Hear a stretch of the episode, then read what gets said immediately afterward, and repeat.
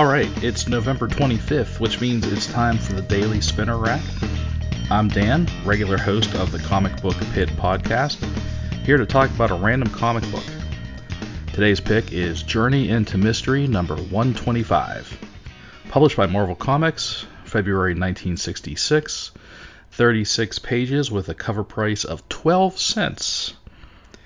Covered by Jack Kirby and Vince Colletta, we have a script by Stan the Man Lee, pencils by Jack the King Kirby, inks by Vince Colletta, letters by Artie Simek, and edited by Stan Lee. So, full disclosure, I'm out of town this week with no access to my comics, so I called upon my comic book pit pals to help me pick some books from the Marvel and DC comic services that I subscribe to. So you can actually thank Scott for this pick. The title of this issue is When Meet the Immortals. Continuing from last issue, Thor is in Asia trying to stop the conquest of the man known as the Demon, who's an Asian witch doctor whose strength has been enhanced by a found Norn stone. As the two battle, it becomes clear that their strength is evenly matched and wanting to avoid defeat, the demon demands that his soldiers attack Thor. Thor, noticing that the cannon that they captured is way more powerful than they suspect, prepares to stop it before they can unleash its power. Meanwhile, in the United States, Hercules comes upon a train that was forced to stop due to a fallen tree on the tracks. He uses his great strength to toss the tree aside, and in return, he asks that the engineer take him to the city. Back in Asia, Thor plugs the enemy cannon with his hammer Mjolnir, causing it to backfire, which causes an explosion powerful enough to knock everyone but Thor unconscious. Using this opportunity, Thor reclaims the Norn stone from the demon stripping him of his enhanced powers, and his army decides to take off. Thor then transports himself to Asgard to give the Norn stone to his father, Odin. With it, it doesn't take too long before Odin, Thor realizes that Odin is pretty mad at him for breaking his oath when he revealed his identity to Jane Foster. The angry Odin refuses to allow Thor to return to Earth unless he passes the Ritual of Steel, where he must fight not only against his best friend Balder, but an army of Asgardians, who are all pretty much ordered to kill him. Back on Earth, Hercules is taking it all in. He is doing up New York City. He's eating a big old meal in a fancy supper club and attracting the attention of beautiful women everywhere. He's actually been spotted by a talent scout for a movie studio who wants Hercules to take part in a movie being filmed in California, playing who else? Hercules. He then picks up a guitar from the house band and starts playing it for everybody. And everyone's just mesmerized by his his uh, guitar playing, I guess. Suddenly, the club is attacked by masked robbers. However, everyone present who thought Hercules was just an actor playing the role of Hercules soon realize that they're dealing with the real thing when he fights off the robbers and sends them packing. Their getaway is short lived when Hercules immobilizes their vehicle by throwing a lamppost at it and splitting it right down the middle.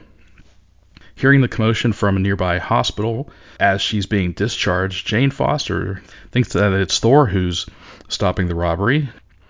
However, when she goes down to the street, she finds it's Hercules who's taking in all the glory and praise for stopping the crooks. And naturally, finding Jane to be very striking, Hercules leaves with her. And when the talent scout tries to stop him, he simply stuffs the man in a garbage can and walks away with Jane. Back on Asgard, Thor continues to fight. He manages to fight off his fellow Asgardians, even fighting past Heimdall and escaping across the Bifrost Bridge to Earth. Balder throws himself at the mercy of Odin for failing to slay Thor. Odin forgives him and decides to watch to see what his son intends to do on Earth. Once on Earth, Thor finds Jane in a restaurant with Hercules and finds that Jane is upset at Thor for once again abandoning her. Thor tries to explain himself, but he sees that she's out with Hercules and he instantly becomes jealous. Hercules tries to greet his old ally, his old pal Thor, but Thor insults him, which leads to the Prince of Power striking the Thunder God, and the first blow in a battle between Thor and Hercules is struck. So there is a backup story called Tales of Asgard, colon, The Queen Commands, and it's the exact same creative team from the from the main story. Continuing from last issue, in fact, I believe this is part eight in this Tales of Asgard. The flying trolls of Ula attacks Thor's uh, Thor's boat. Thor, Balder, and the Warriors Three lead the crew in a counterattack to defend their ship from the looting trolls. By the way, these trolls look look suspiciously like parademons from the Fourth World. So I feel like Kirby was working out his uh, his designs for parademons in these pages. Maybe he didn't even know that he, that's what he was designing, but he's got these troll-looking fellows with wings on their backs, and yeah, it's you, you can't help uh, but see parademons. Anyway, as the battle rages, Loki goes to gather materials for a potion, which he unleashes into the air that poisons the trolls, causing a majority of their numbers to fall dead out of the sky. With the battle over, Loki takes all the credit, of course, and gloats about being able to stop the, the horde before Thor could. Although little does he know, Thor was trying to stop stop the battle before it be, begun. He was trying to find a peaceful resolution. Loki's boasts are short-lived, however, when two of the surviving trolls capture him and carry him away to the Hive of Stone.